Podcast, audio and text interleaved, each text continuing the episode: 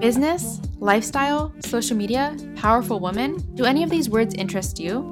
Then you're in the right place. Welcome to the Behind the Girl Boss podcast. I'm your host, Amanda, and this is the place where you can learn about powerful businesswomen who are thriving in whatever they do. Get your notebooks ready and let's get learning.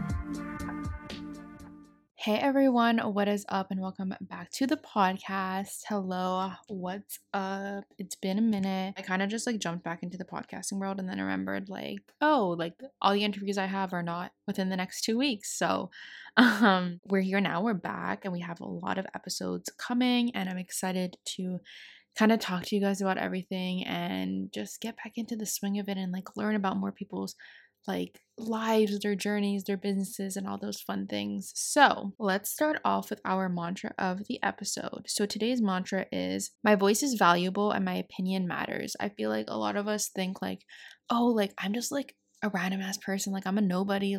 Why would my opinion or knowledge or anything matter? But at the end of the day, whatever we feel and whatever our opinion is valuable, and it matters to at least one person in this world. So we gotta embrace that and realize that and recognize that. So I thought that was a perfect little mantra to pick. So I'm going to repeat it so we can repeat it together. My voice is valuable and my opinion matters. Yes. Other than that, it's almost June, which is absolutely wild.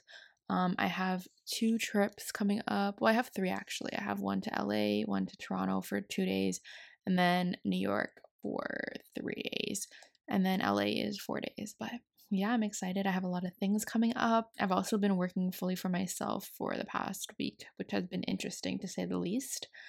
Just a very different vibe and dynamic, and I just need to adapt and get used to it. But I'm excited to see where this goes. For today's episode, we have a guest. As you can see, we have Kayla Morán on the podcast.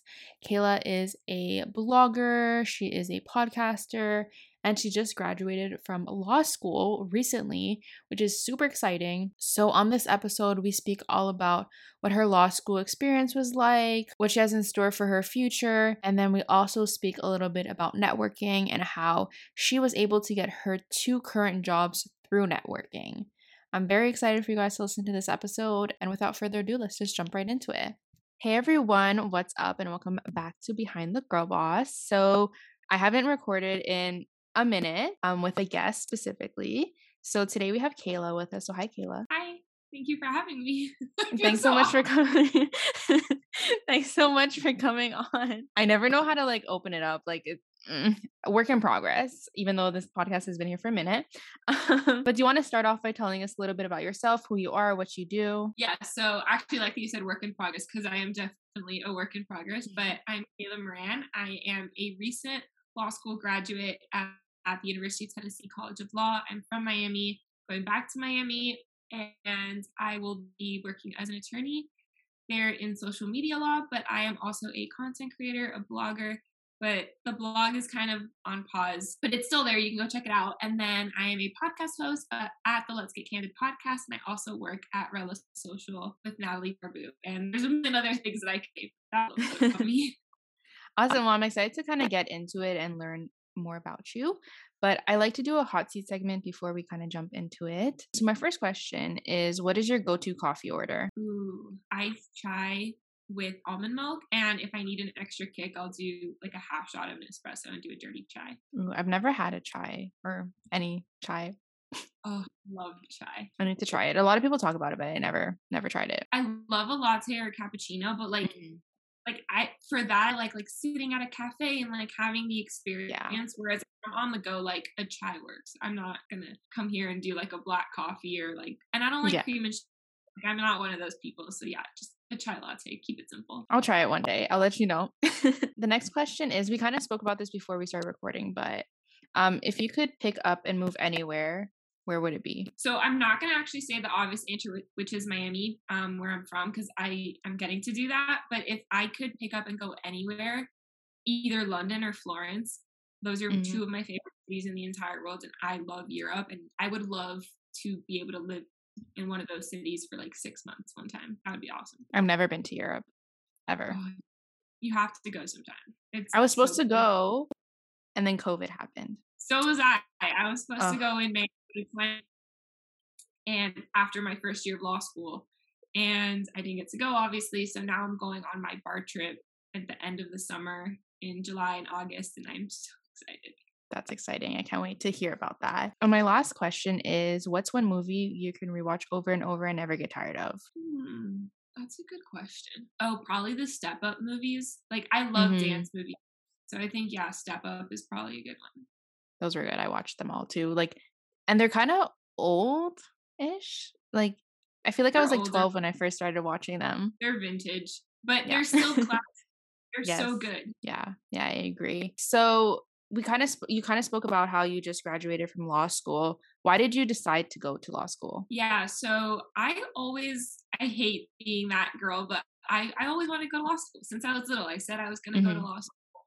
And it's funny. So I'm Hispanic, and growing up, you know, you're either going to be a doctor, a lawyer, an engineer, or an architect. Like, that is like the American dream. That is what our parents as immigrants came here for. Like, we get told that growing up. And then I remember one time I was like elementary school age, like older elementary school. And I remember telling my grandma, like, oh, well, why am I going to marry a lawyer when I can be the lawyer? Like, I don't know. I just, something got me, and I was like, I'm going to be a lawyer.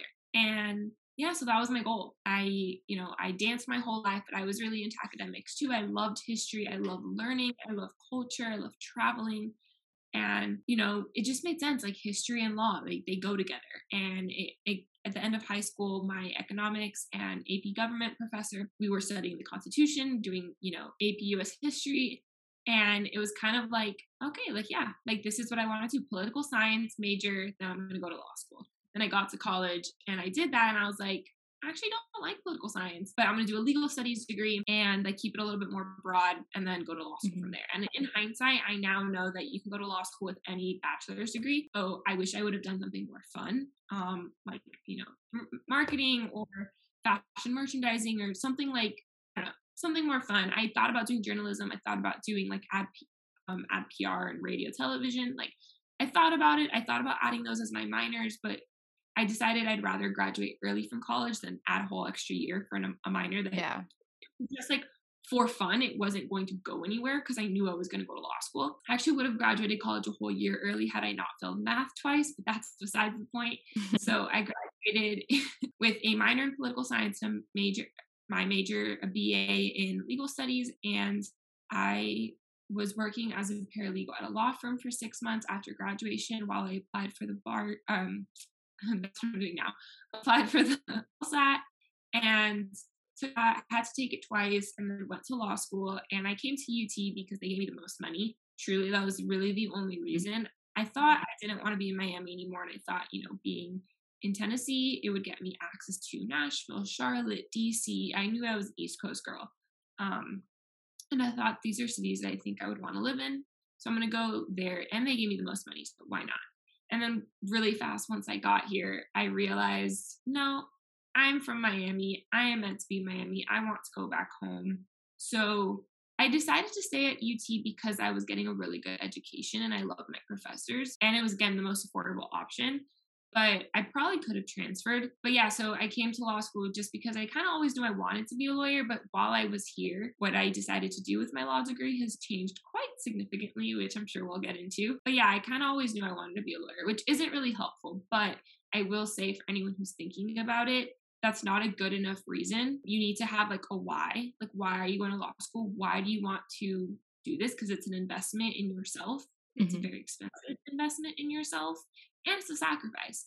So why do you want to do it? And to that, I have a really good answer. That wasn't the reason why I decided to go to law school to begin with. It was kind of like I decided as a kid that I was going to do it and kind of just did it.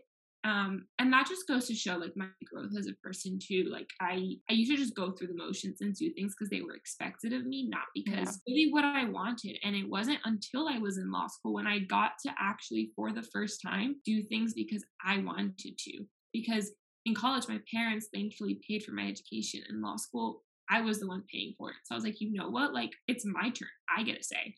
Yeah. And so I came to law school wanting to help people and inspire people. You know, I love history. I love learning. I love culture. I wanted to use my knowledge and my skills to help people less fortunate than I am. That was my why. that was the true reason why I came to law school. And that is what kept me going throughout the entire time I was in law school, because this shit's hard. And that's still the core reason of everything that I do today. If you look at all of my platforms, if you look at anything I do, you can tell that or at least I hope you can tell that my goal is to inspire people and encourage people to be the best versions of themselves by me showing up unapologetically, authentically as who I am. Mm-hmm. And that was my why for going to law school. And yeah, so very long way to say that. So how would you say is the reality of law school? Because we see a lot in movies and TV shows, but what's it really like? Yeah, so it's funny because while I was in law school, I took a class called Images in the Law, and it's technically a 3L slacker class. It's supposed to be like you watch movies and like you talk about movies and it's supposed to be fun. And it is. It's a lot of fun. But in reality, what it's actually meant to do is to make you think about the way the law is depicted in media and pop culture, and also the way that media has changed the way we view the law and like as lawyers and law students and practitioners, because there is that, like, they work together in a weird way. They work together. You would think that media doesn't affect law because it's such an institution, and it's one of the oldest, most prestigious, most slow moving professions, but in ways it has been impacted. Actually, that is one of my favorite, mostly because it was a fun class, but also because, again, I love learning and like curiosity. I really enjoyed that class because I realized that, you know, we think of movies that depict law school, Legally Blonde, How to Get Away with Murder, shows like that. And there's truth to them, but they're fabricated quite a bit mm-hmm. as well. But in reality, like, no, they got a lot of things right. I would say law school is quite an experience. I am grateful for it. I will always be grateful for it. I literally would not be the person I am today had I not come to law school. I say that both personally and professionally. I don't know if I would go back. Had I not gone to law school when I did, I don't think I would have gone at all. I thought about it, like taking a gap year, like a full mm-hmm. gap year, waiting a whole cycle.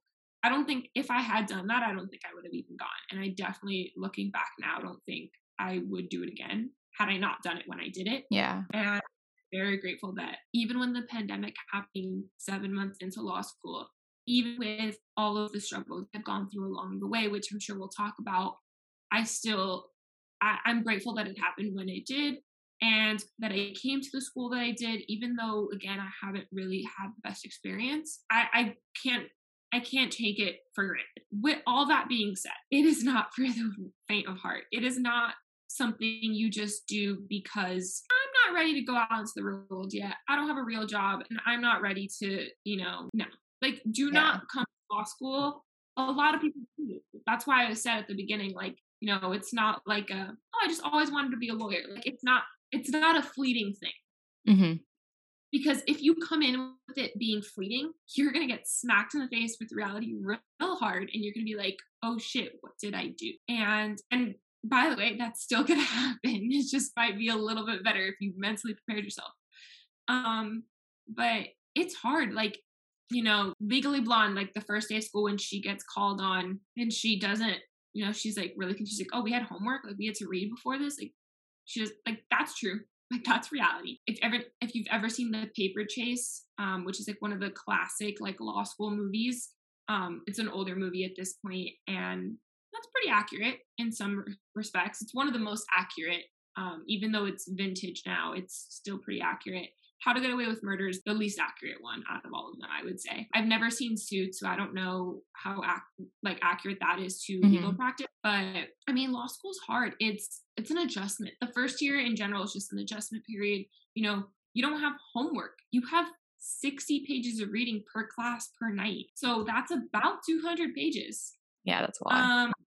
Take, 100 to 200 total a night, and you're briefing these cases, which if you've never briefed a case before, which you probably haven't, it's going to take time to get used to reading these cases that are a lot of times older, old English, hard to understand, hard to figure out what the court is really trying to tell you, and learning to figure out what the rule of law that your professor wants you to know by reading mm-hmm. all these papers and then synthesizing them. Like, it's an adjustment. It's difficult to get the hang of just that Plus, it's a sacrifice. You know, I was grateful that I came in single, you know, unmarried, no children, no responsibilities, but literally to feed and clothe myself and take myself to school. There's people who are married, people with children, people who, you know, lose family members or you get sick. Things happen. Life doesn't stop because you went to law school, but law school kind of makes it seem like it should. And the legal profession kind of makes it seem like it should. And you have to really, you have to prioritize. Truly, at the end of the day, what it is you have to decide, like, are you going to allow this process to eat you alive, or are you going to make it work for you to a certain extent, you know? And you just have to be really, I think, flexible, but they're not going to tell you that. They don't want you to be flexible. They want you to, you know, fall in line, like, you know, rank and file, like, you know, do as you say, do as you're told, do as I say, like, this is what's going to get you to success. And there is a roadmap that's been set out. You know, a million people will have done it before you. A million people will do it after you. There's a roadmap, but that roadmap doesn't work for everybody. So, and it definitely did not work for me. And I've become really open about talking about how, if you want to come to law school or any grad program, great. I want you to succeed. I want to help you get there, but I want to help you do it in the best way possible for you. And if that means going against the grain and doing things that aren't super popular, because that's what makes you happy and what makes you feel good and what works for you, I want to give you the tools to do that. Because guess what? Your classmates, your professors, they're not going to be as inviting. And I think for me, the most difficult thing was just realizing, like, I'm glad I'm here and I want to be here. There's a reason why I'm here. There's a purpose for me to be here. It's going to get me where I want to be, but I don't want to do it the way that everyone else is doing it. I don't want to do it the way my classmates are doing it. And that doesn't make me any different or any better or any worse. And I'm grateful that personally, my experience, like my classmates and my professors and deans never looked at me any differently. They probably thought I was crazy. One of my professors last week even told me, he was like, I'll be honest, I was worried about you. I was really worried that you weren't going to be able to make what you wanted happen because it was so untraditional and so unconventional. But I am so freaking proud of you because you got what you wanted. You did it. You persevered and, like, you proved all this wrong. And I'm really, that makes, like, I was bragging about you the other day. Like, I'm so proud of you. And it's a professor that I really didn't know that well. And other professors have also told me that in the last couple of weeks at all of, like, the scholarship galas and things. And I was like, okay, so I'm like, I thought all along these people thought I was crazy, but maybe they do think I'm crazy, but they're also, like, part of them is impressed by me. And, you know, that's good. But I think law school is hard. Like, I can't overstate that enough. Like, it's just, there's no other way. If you have not gone through this yourself, like, you will never be able to understand. Like, and I see all the time with my classmates, like, they're in relationships. If their partner has not also gone through this or is going through it with them, they will never understand. Yeah. Unless they're also in a program similar, like PA school or med school, or I would argue that the MBA programs they're not at that same level.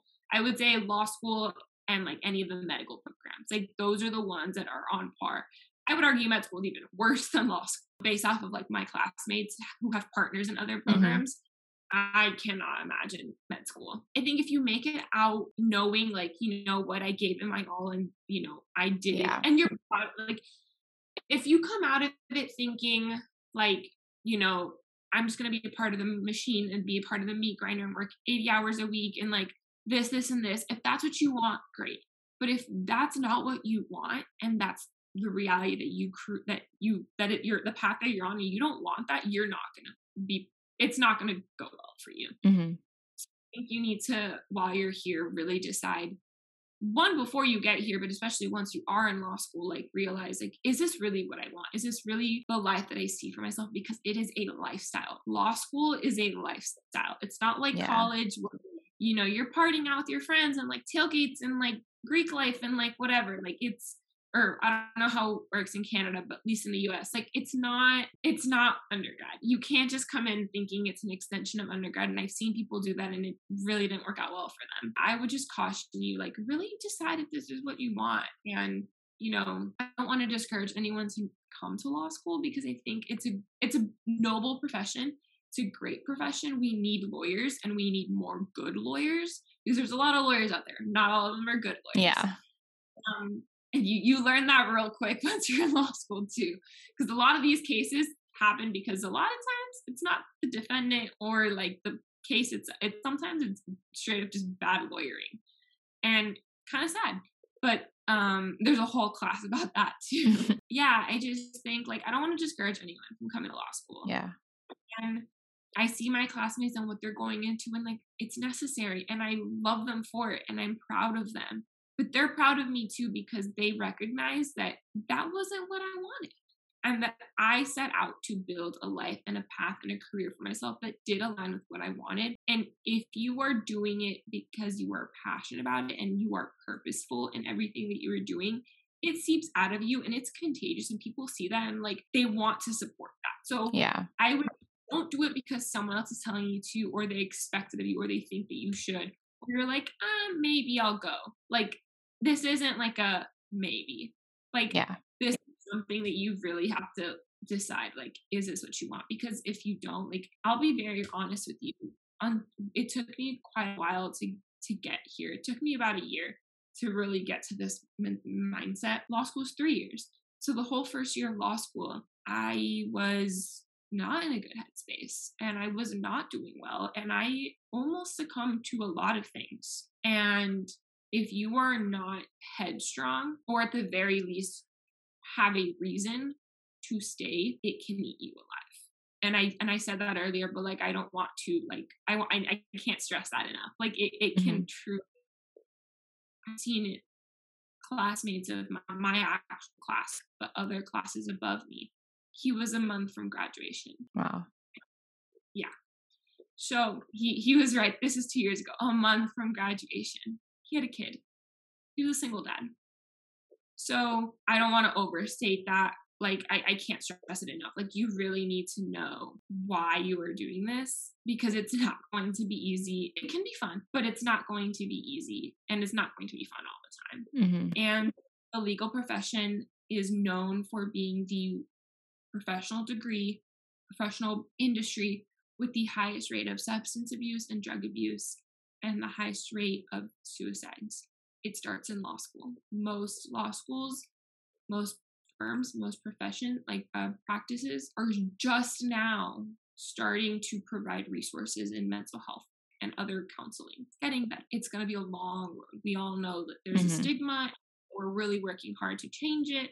And it starts with having conversations like this, which is another reason why I am so open about it, because I want people to know that, you know, you can survive, and you can make it out alive, and you can have a fulfilling life, but you have to make that choice, and it's going to be difficult, but some people don't get to do that, and it's, or are able to. And that is the part that is really heartbreaking. And I see some of my classmates self-destructing, and I've seen it, you know, in other classes, and it's heartbreaking. So I would mm-hmm. just caution you, like, if this is what you want to do, just be really steadfast in that, and keep that why. Like I said earlier, like, keep that why at the forefront of your mind. If you have to put it above your bathroom mirror or above your desk, do that. Mm-hmm. Keep that why at the forefront, because that is the only thing that is going to keep you going during the process. And especially if you have a family and children and you're a caretaker or any of that, like, even more so. So yeah, I don't need to go so deep right away. Oh, okay. But yeah, I mean, is it as like they show in the movies? Yes and no. But I think there are some parts that are universal. There's mm-hmm. other parts that are school, each city, each program has a different perspective, but the universal part is that, yeah, it's hard, and it's going to be a lot of work, and it's going to take a lot of time and energy and effort and money, and it's a sacrifice, but it can also be the best damn investment in yourself you ever make. And not everyone who goes to law school has to be a practicing attorney. Not everyone has to be a prosecutor or a defense attorney, or, you know, there's so many things you can do with a law degree, which we'll get to in a second. Like, I know that, you know, people think lawyers and they think of like Law and Order and like mm-hmm. the big profile murder cases and, you know, the Johnny Depp Amber Heard trial and like those types of like big like things. That's not all lawyers are. There's so much you can do with a law degree. So you know, do some research, you know, decide is this really what you want? There are skills that you can get in law school that will translate into business, into other things, like anything. Everyone needs a lawyer. Law is always going to be there. So it's a really good degree to have, even if you never practice in a courtroom or practice in a law firm. There are so many things you can do with a law degree. So keep that in mind too. You don't have to go the traditional route. I'm not. But you have to decide, is the process to get there going to be worth it? Is there a purpose for it? Because if you're just aimlessly going through it, one, your mental health, you might not be able to handle it mental health wise, but also grades are not important and grades are not everything, but at some level, you do need to pass to graduate. So you have to decide, are you going to be willing to put in the work? Because it is, at the end of the day, it's a lot of work, but it's very rewarding when you come out on the other side. Like me, you look back at how far you've come in the last 3 years. I truly cannot say that I would be the same person I am today had I not come to law school. I am 150%, a completely different person. And I'm grateful for that. Love that. At least you're able to recognize that and everything. Going off with what you said, you're not going the traditional route. Do you want to speak a little bit about what your plans are post the bar and everything? Yeah. So like I said, once I was about a year into law school, I realized that switch happened for me. And I realized I don't want to do the traditional route thing. I'm really into the social media thing. COVID's happening and people are really making money on social media and I'm really enjoying this. And I had a blog before I came to law school. I had a blog in college and I was on Instagram and I started creating content because we were on Zoom and I had time and I was really enjoying it. And I got a brand deal and it was actually, it was on my memories today, a year ago, my first made brand deal. And I was I paid one. I had some gifted before, but I was this is so weird. But so yeah, about a year and a half ago, spring 2021 in January, I was I'm back to school. It was the halfway point of law school. And I had just overcome one of the deepest depression episodes I think I've ever had. And I was I had a new lease on life. I was you know what? I don't want to do the traditional thing, but there's a reason why I'm here. I got in, I got money, I'm here, I'm going to make the most of it. I don't want to be a lawyer, but I can be an entrepreneur. I can be a business person and use these legal skills. And maybe I will be a lawyer, but I don't want to be in a law firm. And I was working at a law firm at the time, ironically. And I was also working as a student attorney in the clinic at my school, which 10 out of 10 recommend doing clinic or hands-on experience, as an extern with a judge or whoever you can do law, hands-on experience as a lawyer in law school, please do so. That was another reason why I chose my school was because of the clinic program and this professor in particular. And then when I got to the point where I got to be in that clinic program and meet that professor, it reinforced, which was that semester in January. I was okay, this is why I'm meant to be here. And I remember him asking me, he's here are the types of work that you'll be doing in the clinic, which is the community economic development clinic, small business clinic, basically. And he was this is the kind of work I want to do. What kind of clients do you want? What do you want to do with your law degree? What kind of practice do you want to be in? How can I tailor this experience to you? You're the attorney. You're going to have your own clients. What clients do you want? And I was I started getting contracts for some gifted opportunities with brands. And I was I'm kind of seeing a need for lawyers in the creator economy, which at the time that term didn't exist yet. I was the social media world, as an influencer, working with brands, brand partnerships, gifted collaborations, copyright, trademarks, other legal things that. Business entity formation. There were things I was starting to notice. And he was don't know what that looks like. I have no idea what that, where that will go. But I will do my absolute best to find you something in that. God bless this man. He comes back to me a couple of weeks later. Hey, I found you. She's a mom and an influencer. She does fitness videos on YouTube and she's looking to trademark her brand. And I was perfect. Here we go. That was it. That was the beginning of realizing okay, I can do this. I can be a traditional lawyer doing IP work, but for influencers. That's what I want. And he was like, I don't know what this looks like, but like, I want to support you. Like, however I can help you, please let me know. And so that was my client for this semester. And I got to do some trade work and I did some, you know, traditional like business entity. It wasn't formation. It was actually mergers and dissolution and like with a board meeting and nonprofit work, like 501c3s. And like, I got to do some really cool stuff in that clinic. What I got the most out of that clinic was realizing like, I'm not crazy for thinking I can combine my passion for social media and my childhood dream of being a lawyer. And that was the turning point for me, where I say like, a year ago, truly things started to shift. And in March 2021, my friend put on a symposium at her law school, and I was able to attend because it was virtual, it was on Zoom. And FIU School of Law has a sports, entertainment, and fashion association. And technically, so do we, but ours is practically non-existent. So the FIU's is really robust. And so they had a symposium, and one day was dedicated to sports influencer marketing. And I was like, hey, can I join? She's like, here's the link. So I went. Best decision I've ever made in law school. And it wasn't even my own law school. And so also network, do your research. Yeah. Like, if you think you want to do something, like, it's out there, I promise you, or create it. And that's the beauty of the creator economy, which I can go on and on about. I actually wrote a paper about this, and it's being published in a magazine. So it comes out in June. So if you want to read it, let me know, and I will share the link with you when it comes out. But yeah, so I went to the symposium and I met a woman who, she was a traditional lawyer and she was also an influencer, college YouTuber turned law school YouTuber turned influencer. And she was also a lawyer, and she was doing traditional law at the time, but she was picking up steam, helping other influencers with their the legal side of their business. And she was like kind of thinking about going off on her own and making that business. And I was like, okay, I'm not crazy. Like, someone else is doing it. I want to be a part of it. I want to learn from you. How can I do this? What do I got to do? Please show me the ropes.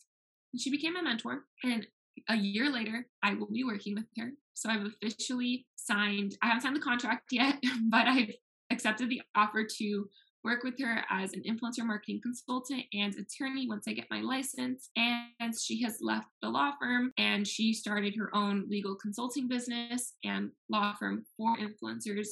And yeah, so that's what I'm going to be doing. And it all started because, you know, I bet on myself. I took a risk and I decided this isn't what I want to do, but like, I see a need for my skill set in this space, and I'm combining another skill set that I have. I'm going to do this. And hey, if at the end of the day it doesn't work out, guess what? I still have a law degree. I can still go to a firm later and say, hey, I need work, like, hire me. And I'm willing to learn and I'm willing to do whatever it takes.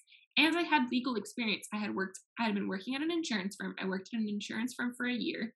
I worked in foreclosures and bankruptcy at a different firm pre-law school. So like I was a student attorney licensed under the U.S. Patent and Trade Office. So like I had other experiences, and I went to a really good law school, and, you know, I had a really good resume, and I could network my ass off. I was going to be fine regardless. Yeah. And it was that shift in mentality of like, Amanda and I were talking about this earlier, like imposter syndrome.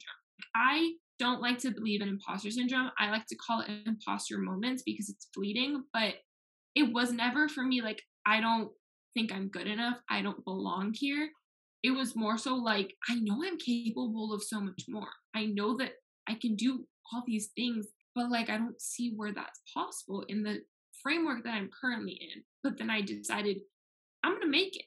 I'm going to build it. That's the beauty of the world that we live in and having so many opportunities and choices and resources online. The internet makes it so incredibly easy to Google whatever the hell you want. So, you know, and I know that come saying that, like the whole privilege thing, if you don't have your own computer, if you don't have access to the internet, go to the public library. As a kid, my dad and I would go to the public library every weekend and I would check out books. I had a library card and I would read books at the library because we didn't have them at home. It's possible if you were willing to put in the work and put in the effort for it. And that was truly what happened. I realized like, I'm going to make it happen. And I'm going to combine the two things I love, and I'm going to figure it out. And then I put that into the universe. I literally manifested it because I started meeting so many people that were kind of doing the same thing, or like, were like, oh, like those services would come in handy, or like this, like, and the more and more people I told about it, they were like, you're crazy, but like, you're onto something, or like, I'm proud of you. Like, let me know how it goes. I want to hear how it goes. Like, that sounds exciting. That sounds interesting. So my classmates and my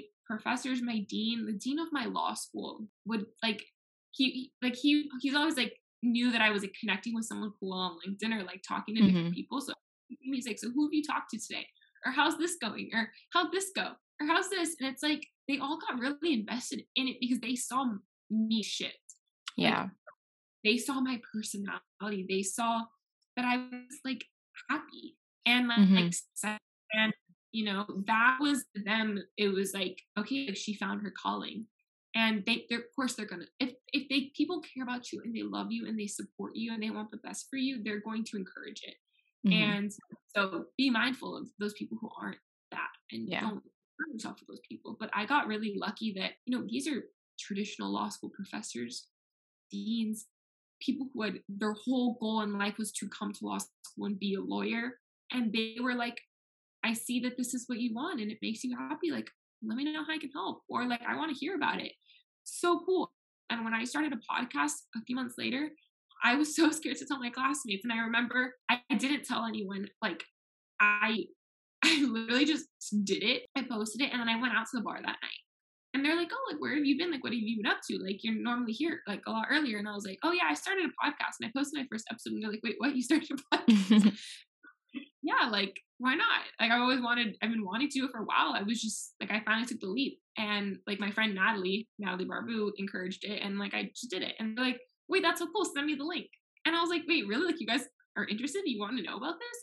And I have yet to have some of them on the podcast, but like, they want to come on, and I want to have them on to talk about the different, like how each of us had different experiences and different stories in law school. And we all came to law school at the exact same time. And, you know, we're all doing something completely different. Yeah. And that's the, like, there is a roadmap, but you don't have to follow the roadmap if it doesn't work for you. And I've gotten very, very lucky that at my school, the professors really do an incredible job of encouraging individuality and each person doing what is right for them and helping them however they can in each thing.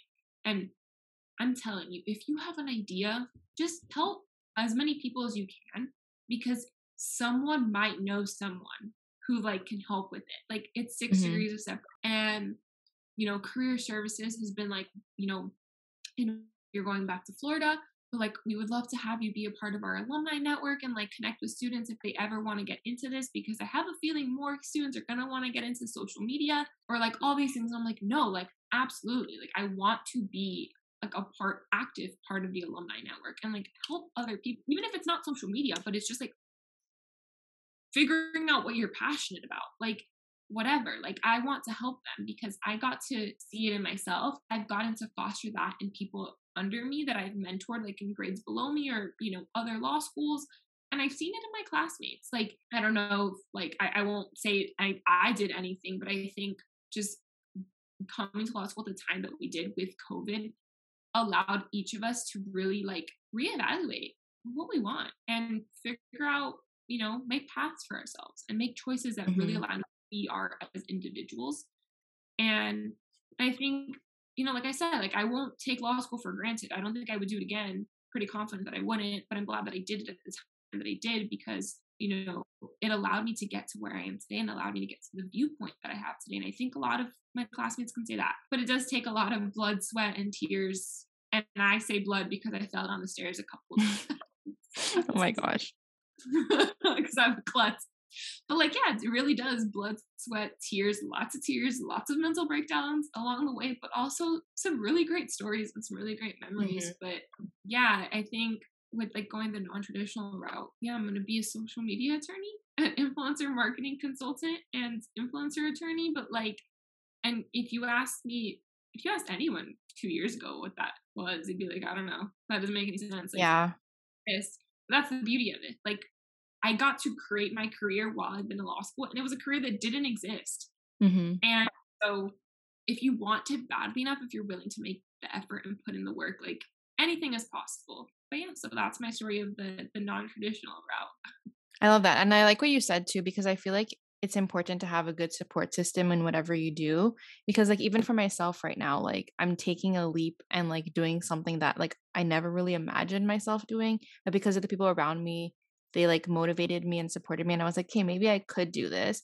And like you also said, if it doesn't work out, you have like a whole degree and something to fall back on. So I think that's important. But you also work with Rella. I think you do like their influencer marketing, if I'm correct? Yeah. Do you think you'd continue with this post-college, or like what are your plans there? Yeah, so about just that, like the skills that I'm learning in law school with any, and for you, like even if let's say like you're doing the freelance, you have your own agency now. Let's say something happens and in 3 years you're like, don't really want to do this anymore. I kind of want to go back to the corporate world for whatever reason. Let's just hypothetical. You can transfer all these skills that you've gained the last 3 years to another job in a corporate setting. You don't have to like completely start from zero. Like you're not going backwards. You're taking your skills and transferring them. All skills are transferable in some way or another, but it takes a little creativity and a little being out of the box. And something that Sarah Blakely, the founder of Spanx, always says is fail forward. Like her dad, she says her dad would always ask them as kids, like, how did you fail today? Not how was your day at school, but how did you fail today? Which is really weird thinking about it. But it's like, it's important to recognize that failure isn't bad if you learn from it. If you don't learn from it, then it's bad. But I think learn from every opportunity, good, bad, ugly, whatever it may be. Everything that happens, there is a lesson to be learned, and every skill is transferable in some way, shape, or form. And Natalie and I were talking about this last night.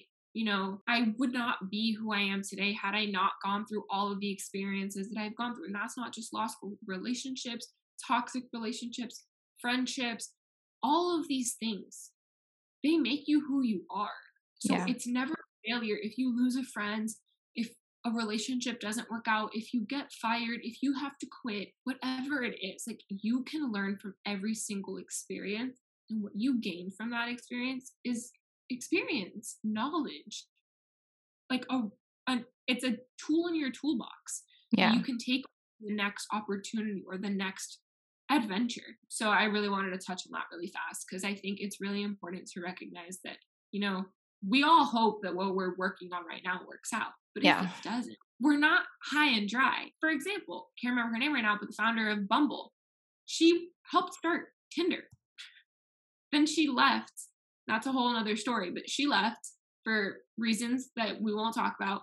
But she, guess what? She took it and she didn't stick her tail between her legs. She was like, you know what? I'm going to try again. Made Bumble. And now they're competition. And really, you know, all that to say, like, it's okay to fail. It's okay, but it's only okay if you try. Yeah. If you didn't try, if you just expected things, if you just sat there hoping that things would happen to you, or, you know, whatever, like, then yes, you failed, and like, too bad, so sad, because you did it to yourself. But I think truly, like, all skills can be transferable. All experiences teach you something. You just have to be willing to be creative and work with what you got. And again, have a why. Have a why. Have a purpose. Have a goal for yourself. And it's not like have timelines, have structure, like this needs to happen by this age and this time. And it's not that. It's like picture your life in the future. Where do you want to be in 5, 10, 15, 20 years? Don't set those hard and fast rules, but like have that. You're working towards that. Yeah. And it's always changing, because you're always changing, or you should be. We should always be trying to evolve and be better. And you should want to surround yourself with people who are doing the same.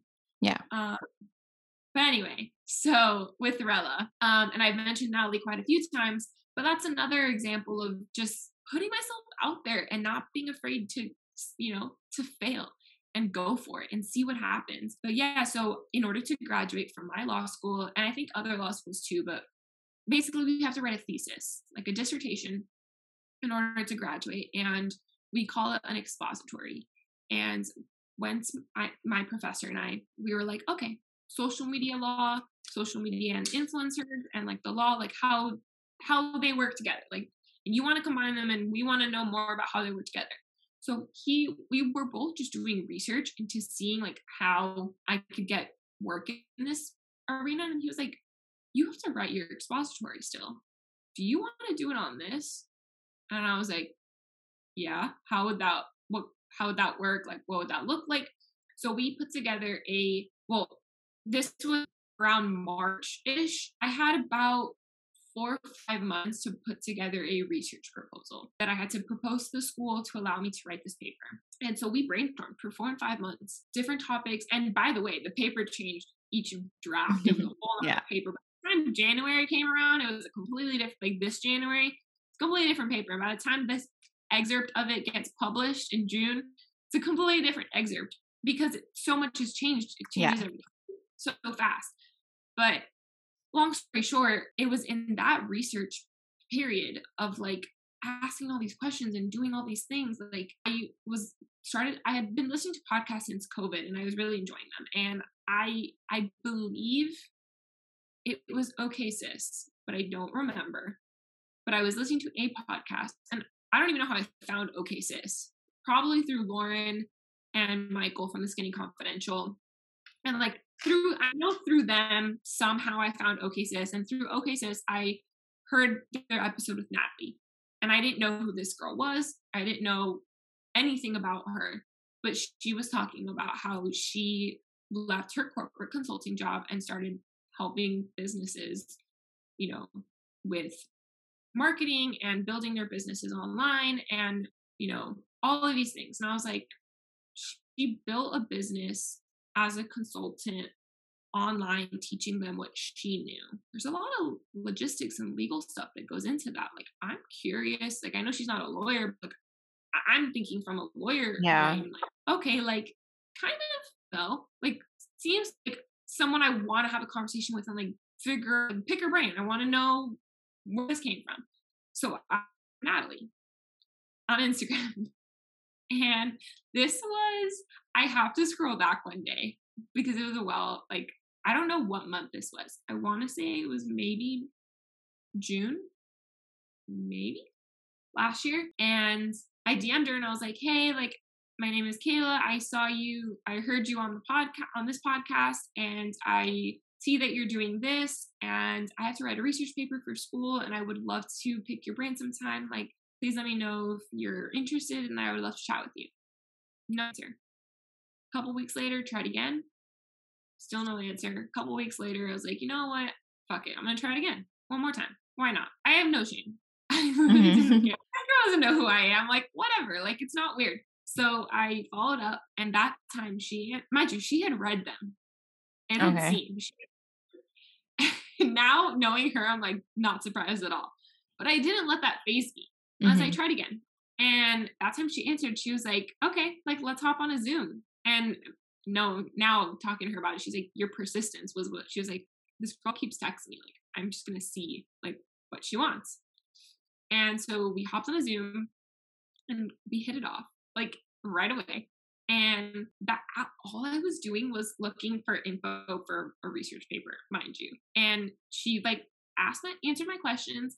And I was telling her about, you know, wanting to combine the two, like, blah, blah, blah. And she was like, hey, like, we're not hiring, but I'm starting this business, Rella, like, it's an app, or it's going to be an app in the future. Because mind you, by the time a year ago, there was no app yet.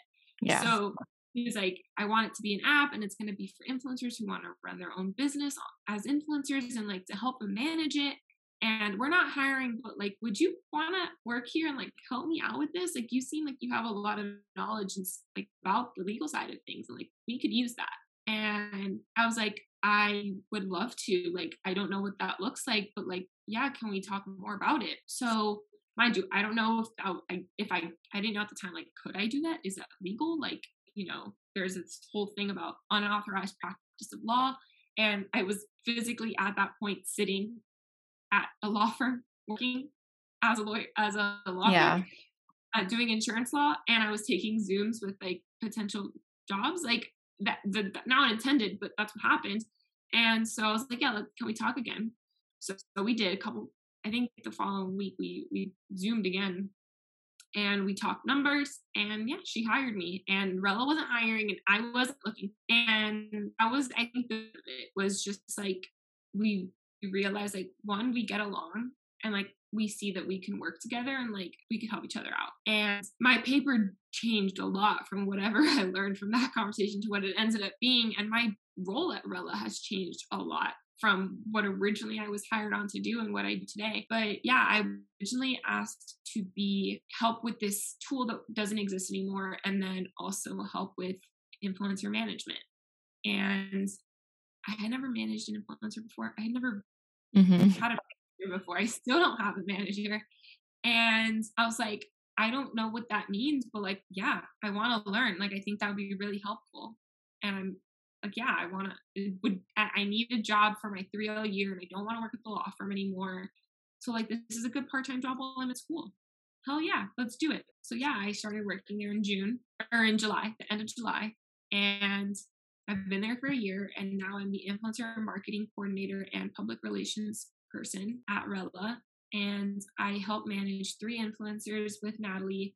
And I also do the PR. So help get Natalie on people's podcasts to promote Rella and what we're doing. And yeah, that's what that was. But I will be staying on. I will be doing the public relations side of things. Not so much during the summer while I'm studying for the bar, but come September, I will be back and helping out with Rella, in addition to being a lawyer and a couple other things I'm working on. But yeah, so that the beauty is because I'm an independent contractor, and I just, as long as I get my stuff done, you know, it's fine. I get to do that as well. And again, that's the beauty of it. Like, because I'm going the non-traditional route with my law job, I can do other things. I can be a part of other projects, other opportunities, which if I were to go the traditional law firm route, I would not be able to. But I truly cannot see myself not being part of Rella. Like, it is just like, I'm one of the first people on the team. Yeah. I think I'm like 6 or 7. Like, I love my job. I love my team. Like, we are so close. We have so much fun together. Like, I want to be a part of that, however. And Natalie has become, I was talking about this with her last night and today, like, she is truly one of my best friends. Like, I want to be a part of it however I can, whether that's as a lawyer one day in the future or, you know, whatever. I want to be a part of Rella however I can. So yeah, same thing on. But that's how I got the job. Everyone's like, how did you get the job at Rella? Like, that's so cool. Like, Natalie. And I'm like, I literally didn't even know who that was. Like, I had no idea when I DM'd her what it would lead to, and that how just that in and of itself led me to where I am today and all these other crazy opportunities. And we have so much in the works. There's so much that we want to do, you know, individually, together, as friends. Like, and I'm just, you and I were talking about this off air, but like, I truly feel like this chapter of my life, this book, is closing now as I graduate and I move on. And like, come August, September, I get to start the rest of my life the way that I do, on my terms. And like, it feels so freaking good. It feels really weird, but it feels really good. And I am so freaking excited. And I owe it all to Cameron, who is the girl that I met on that Zoom symposium in March 2021, who is now my boss, and Natalie, who is also my boss. But both of them, I've introduced them. The 3 of us have gotten brunch. Like, we just, like, these are my people. Like, I love them. They're some of my best friends, and like, my bosses. I learned so much from them. They learned from me. We just had such a great time. And like, goes to show that like, there's a roadmap for every single job. But if you want to do something that isn't being done before, you can also create it. And that's the beauty of it. And like, I honestly never would have thought that I would be the creative one or entrepreneurial. Like, we all growing up thought that would be my brother, but in reality, I'm the most entrepreneurial one out of all of us. Crazy how life works out. Yeah. I had like 2 other sections, but this episode's already an hour. So we're definitely gonna have to do a second part, because I feel like it's so much easier when like you're comfortable with the person, talking with them, for it to flow. So we're definitely gonna have to do a part 2 to talk about other things that you're doing, because you're doing a lot. But to end this off, I wanted to ask about networking, because you said that networking is key and you're a very good networker.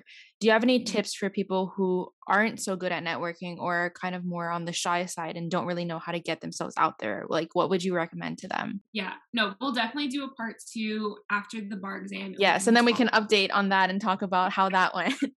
Yeah, I can update you guys on how the bar went and all. And at that point, I should be able to talk more about everything else that I have going on, which I'll tell you off air because I'm really excited about it. But networking. Yeah, so I actually have a couple blog posts on my blog, kaylamoranblog.com, about networking.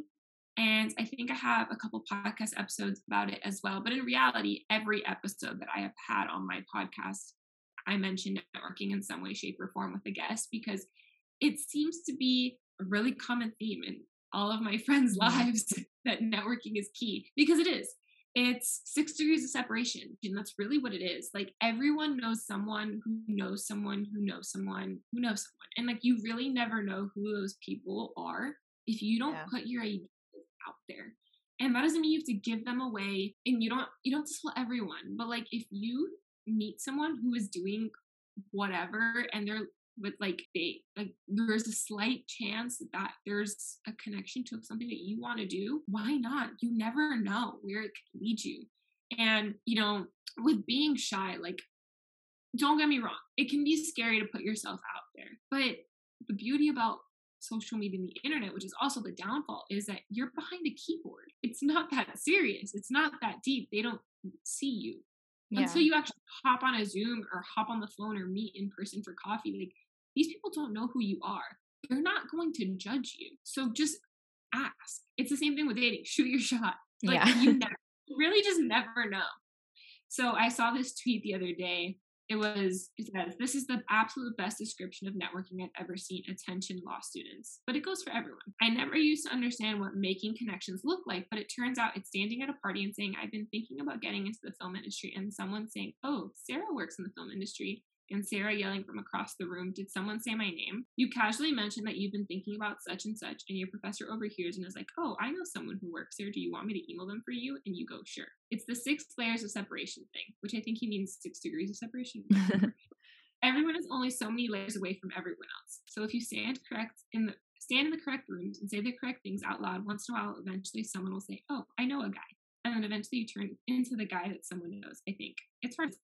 That literally just sounds like witchcraft. And then somebody goes, oh, someone said, it just sounds like witchcraft. And he goes, I mean, what is witchcraft? But just saying things out loud and something happens. That doesn't make any sense. But basically, it is witchcraft. It's like you're just putting things out to the universe and like it happens. It's like kind of like manifesting, but like we're not going to call it that but they are. It's the same idea. Yeah. And you just never know who's in a room. And so you see a lot too. It's like you want to be around people who mention your name in a room of opportunities. Yes. You really do. And that's what networking is. So tips for networking. I mean, I have those blog posts about it, but to like keep it, like to give you a few here, just if you like, for example, let's say me, you like what I'm doing, or you are interested in, you know, being an influencer, and you like how I'm doing it, and you kind of want to do the same thing, you know, lifestyle, being like really genuine and like sharing your life online the way that you genuinely do. Like, I don't create any like content to post for Instagram. I take pictures of whatever's going on in my life, and that's what I share. You want to do the same thing? Shoot me a DM. Hey, I'm so and I see that you are doing this, this, and this. I want to do this as well. I would love to chat with you and see how I can get started. If you have any tips for me, send it. I'll answer it, you know, or in a more professional setting. And I've done this, and I have a template on my blog, which I shared this on my law school's blog. They asked me to write a blog post on networking, ironically enough. And then I to my blog because it came so naturally to me. I was like, more people need to hear this. So let's say you want to be, I don't know, an engineer, and you are on LinkedIn. And if you don't have a LinkedIn, get on LinkedIn, and I teach you how to build a really good LinkedIn profile on that blog post as well. But once you've already done that, you're on LinkedIn and you meet someone, or you connect with someone who is an engineer, aerospace engineer. Let's say that's exactly what you want to do. You want to be an aerospace engineer. You find someone who's an aerospace engineer at Lockheed Martin, and you would love to work at Lockheed Martin or intern there because you're in college. You connect with them. once you're connected or when you send the initial connection email, however you want to do it. I tend to just connect and then send messages later, but you can do it right away. So when you go to connect, it says send a message, type out, hi, my name is Kayla. I am a sophomore at the University of Central Florida. And like, that's true. Like I went to UCF, Lockheed Martin is on the Space Coast. So we're just going to go with that. Hi, my name is Kayla. I'm a sophomore at the University of Central Florida, and I'm an aerospace engineering major. I see that you work at Lockheed Martin. I would love to, I'm looking for internships for the summer. I would love to get coffee with you or hop on a Zoom with you sometime and learn more about, you know, how you got started with Lockheed and like if there's any internships available, or if you could give me any advice for getting internships for the summer. I look forward to hearing from you. I am available Monday and Wednesday from 10 to 2 p.m. Please let me know if that's available, if it works for you, or if not, I can send you a few more times. I look forward to hearing from you. Best. That's it. All you got to do. Mm-hmm. And by telling them who you are, why you're calling them, why you want, like why you chose them, what you want to learn from them, and you're giving them your availability. All they have to do is hi Kayla, so nice to hear from you. I would love to chat with you. I'm available Wednesday at 1 p.m. Talk then. Yeah. You're giving them everything. If you don't put the times in, then you're going to see that back and forth. So include that. And then they're going to say yes. And then your response is going to be perfect. Here's a Zoom link. I look forward to hearing from you. I talk to you on Wednesday. That's it. It's so easy. And I know it seems like you did it so casually, so fast. And it's like, because it takes practice. Practice makes perfect. The more of those you send, the more responses you're going to get. And by the way, with Natalie, it took me 3 tries to get an answer. I think 4. We have to go back and check. By the way, Cameron didn't answer the DM the first time. And then I emailed her because I was like, maybe she doesn't check her DMs. Or this is more professional. So like, maybe I should send an email. She didn't answer her email. So I DM'd her again. And that's not when she answered. So it's okay if the first time doesn't work out. So rule of thumb, send it. 2 weeks later, they still haven't answered, follow up. If they still haven't answered, a week later, send another follow up. At that point, if they still don't answer, it's been 3 weeks. Ship sailed. Yeah. Nowadays, we are so busy that people do not see, or they see it and they forget to answer because something happens. Mm-hmm. That's a lot too. It's normal. It's okay. It's not. And also, if you don't hear back or if you get a no, sorry, we're not interested, or, you know, let's say works out and, you know, that person got you an interview, maybe not at Lockheed, but at Pilot or at Boeing or one of the other companies. Because by the way, you might not get the interview with that job that they have, but they might know someone. So like, limit yourself. Let's say they got you an interview at Boeing and you didn't get the position. You didn't get the internship. Thank you so much. I really appreciate your time. If you have any other opportunities for the future, I would love to keep in contact, but thank you so much for the opportunity. I talk to you soon. That's it. And connect with them on LinkedIn, connect with your interviewers, send thank you letters, keep in touch. You never know, because they might think like 3 years later, they're like, oh, like I remember Kayla, like, let me see what she's up to. I have her on LinkedIn. Oh, she got her degree and she's working at Pilot, but like now Boeing has an internship. Or Boeing has a position now. Let me see if you're interested. It might come back. 6 degrees of separation. You really never know. Yeah. So even if it's a no right now, doesn't mean it's a no always. And it's okay to follow up. It's okay to try again. You're going to have to send a lot of, but the more you send them, the better you get at making it sound like you. The way I said it is the way I would do it. Mm-hmm. I write emails for my dad on a regular basis. I would not send that for my dad. Mm-hmm. Doesn't find your wordings, find what makes you comfortable. But I write that for you in a template on my blog, literally fill in the blanks. So take it and go from there. But you know, it's trial and error and just being open to the opportunity. Do not like, it's not, and this is where people go wrong with dating too. Just because you sent the message doesn't mean that they have to answer you. Yeah. Doesn't mean that you have to get what you want. You are not entitled to any. So, and that's the problem where we go wrong with both networking and dating. Like it's just an opening. You're opening the door. Mm-hmm. You're introducing yourself. You have to get to know these people. And that's what the interview, you want that. That's all you want. You want the opportunity to interview them and show them what you're made of. Same with law school applications or any grad school application. Your GPA and your LSAT score, that's That's the initial get in the door. Once you've made it past there, guess what? Your personal statement or your interview or both, if the school does both, that's where you really prove to them you deserve to be in part of that school, a part of that program. You deserve that spot. You are going to offer something to the program, and the program can offer something to you. Same with the job. You don't want the job just because you want the job and you need a job. What can you offer Lockheed Martin or Boeing or the University of Tennessee College of Law? What can you offer them? What can they offer you?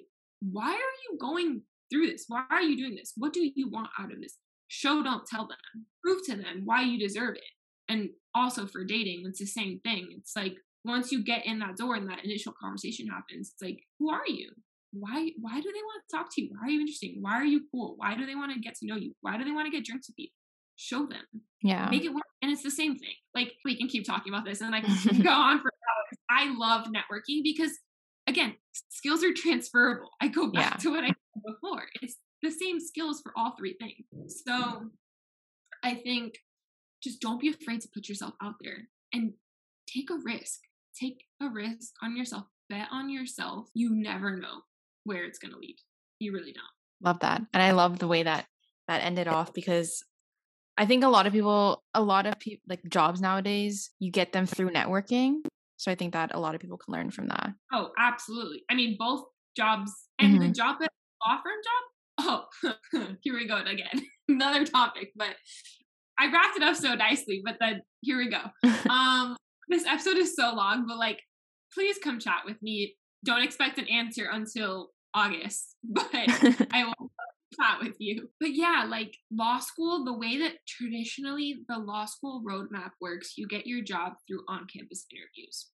OCIs, you will see your classmates wearing a suit at school, going to meet with law firms. That works for the top 5, 10, maybe 15% of the class. So what, about 30 people max? Yeah. In a class of like 70 to 120, which is where we're at. Harvard, by the way, Harvard is not as inclusive as it looks. There's 800 people in their first year class. My school is 126. Wow. So one of my professors who went to Yale argues that University of Tennessee College of Law is a lot more exclusive than Harvard, which I don't know if that's actually true, but just thought I'd throw that out there. I thought it was really funny. Everyone was like, wait, are you serious? But anyway, so only a small percentage is going to get their jobs through OCIs, but the school promotes it. The school puts so much emphasis on OCIs. OCIs, that's how you get a job. That's how you become a big shot, big law lawyer. That's success in law school. A lot of my classmates got jobs through that. A lot of my close friends got jobs through that, but not everyone. So how did the other people get their jobs? Networking, knowing people, internships. How do they get those? By continuing to reach out to people. If you see a law firm that you want to work at, but you don't know if they're hiring, find their managing partner. Send them an email. Networking. Yeah. Link networking. Or if you know someone who's a lawyer, or let's say you are, med school is harder, but I actually am having someone on my podcast later this year who we talk all about how this would work for med school. So stay tuned for that on my podcast, but because I know it's different. But for business school, I'm sure it would be pretty similar. And I don't know what other programs would be similar. I'm sure public policy and like master's in public health would be fairly similar.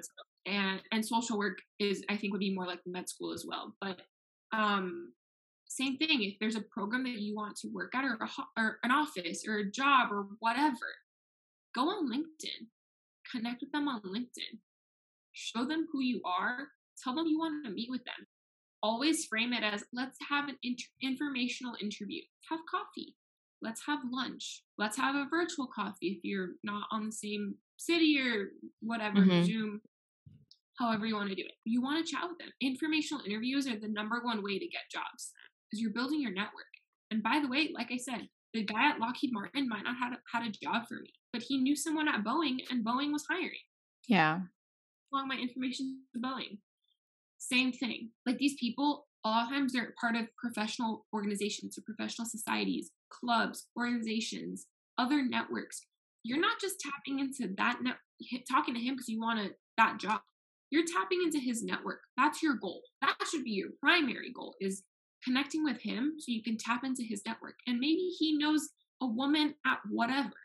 Or, you know, like people come to me all the time, like my sorority sisters, several of them just graduated from college and they're like, hey, like I see that you like work in marketing or you know a lot about marketing. Do you know anyone who's hiring? I'm like, actually, I don't, but I know this community group that has a bunch of job postings that you might be interested in. Here's the link. Yeah. Perfect example. And it's like, you know, tap into your network. And if you were in Greek life, tap into your alumni network. If you were in a high school that had a health law society, tap into that network. You really never know. And that's why you don't want to burn bridges. You don't want to like, you just really never know. It's so like, you're like, OCIs are not the only way to get jobs. Most of my classmates got them through networking. My first job, the first job I got, all of the jobs that I got in, with the exception of my first two jobs ever, every single job I've ever had is because of someone I knew. My first job was Cold Stone and my second job was like a random taco shop. Once I got to college, my volunteer positions, I interned for a senator. First I volunteered on his campaign and then I interned for him as a senator through a fraternity brother that I knew. Through another fraternity brother from a different fraternity, I got a job as a hostess at a restaurant. And then I got a job at a law firm, probably through a professor. I don't quite remember how I got that one. And then, or like through like the job for the school, whatever. And then my job after graduation was my dad's friend who was an attorney. And then when I came to law school, I knew that I had wanted to be back in Miami, but all of the jobs, the primary location for the jobs that my school was promoting was in Nashville or Atlanta. Mm-hmm. Didn't want to be in either city. Guess what? Gotta tap into that network because my school doesn't know people in Florida. And by the way, my whole goal with being part of the alumni network is to like provide that pipeline to people who want to be in Florida because a lot of people want to be in Florida now. It's a whole other episode and whole conversation. But I had family friends who were lawyers. Like my mom's boss, his son, old boss, who was retired. Her son was a lawyer. And I called him. I was like, hey, I'm a 1L. I'm looking for a job, I want to do like, you know, civil work, not criminal. And I would like to do transactional work, but like, I'll take anything. It's mid-COVID. It's like prime COVID. Spring break. I was like, I'm freaking out. I need a job. He was like, my law firm like is hiring law clerks. Would you want to do insurance? And I was like, no, not really, but sure. Got a job. Yeah. I worked there for a year and a half. He left and started his own firm. And he called me. He was like, hey, by the way, I brought you in, but like, I want to let you know first before anyone else, I'm leaving. But like, that doesn't affect your relationship. They love you. They want you to stay. They were willing to hire me on as an attorney. I just didn't want to be there. So, you know, it's all who you know. It's all your network. And with jobs, with internships, with everything. And you know, Jenna Palak met her boyfriend on LinkedIn. Like, there's people who like you can. LinkedIn is a great place. I freaking love LinkedIn. Don't use it as a dating app, but it could also be one if you want. But like, don't use it for that reason. But like, truly, you just really never know. And networking is so important, but it's not as scary as people think. I know I had summarized that really nicely before, and I don't quite have such a pretty. It's okay. But it's really not that bad, I promise. Well, awesome. Thank you so much again for coming on. I mean, I learned so much and I'm sure other people can learn so much too. But before you go, do you want to shout out any of your socials where people can find you, where they can learn more about everything you spoke about? Yeah, I literally can't shut up. So like, I'm glad that you enjoyed my rambles and I hope that this helped people. And if you want more of these rambles, which I try to keep them a lot more limited on the podcast, but I failed because I can talk forever. And I love learning about people. I'm such a curious person. I really enjoyed connecting, but you can find me at Kayla Morán on Instagram and TikTok. And you can find my podcast, the Let's Get Candid podcast on Instagram, TikTok, and anywhere you find podcasts. And I will be going on a hiatus for the next 2 months while I study for the bar. But you can find me at Let's Get Candid Podcast. I will be giving you guys a weekly update about how bar prep is going and what I'm up to every week on the podcast. And I will be back on Instagram live from Europe when I come back August. Yeah, I look forward to connecting with you guys. And thank you so much, Amanda, for having me. I really appreciated it. Awesome. Well, thank you so much again for coming on. Thank you guys so much for listening to this episode. I really do hope you guys enjoyed it. I do know it was a longer one than usual, but I hope nonetheless that you took the time to listen and really thought and learned and all those fun things. And I thank Kayla again for coming on the podcast. If you want to follow her, don't forget to follow her on her Instagram, like she mentioned, and check out her podcast. She has such amazing guests on there. But yeah, thank you guys again for listening. If you want to support me, please don't be shy. You can follow me either at behindthegirlboss or at itsamandawan. And you can check out my YouTube channel, It's Amanda Wan. I would love, love, love if you did and you supported me, because we're getting closer and closer to 10K by the day. And I'm just really excited for the future. So thank you guys again for listening. And like I said, I have so many guests coming on the podcast. And I'm excited for you guys to listen and hear from them. And I'm excited to also learn from them. So yes, thank you again for listening. And I will talk to you guys next time.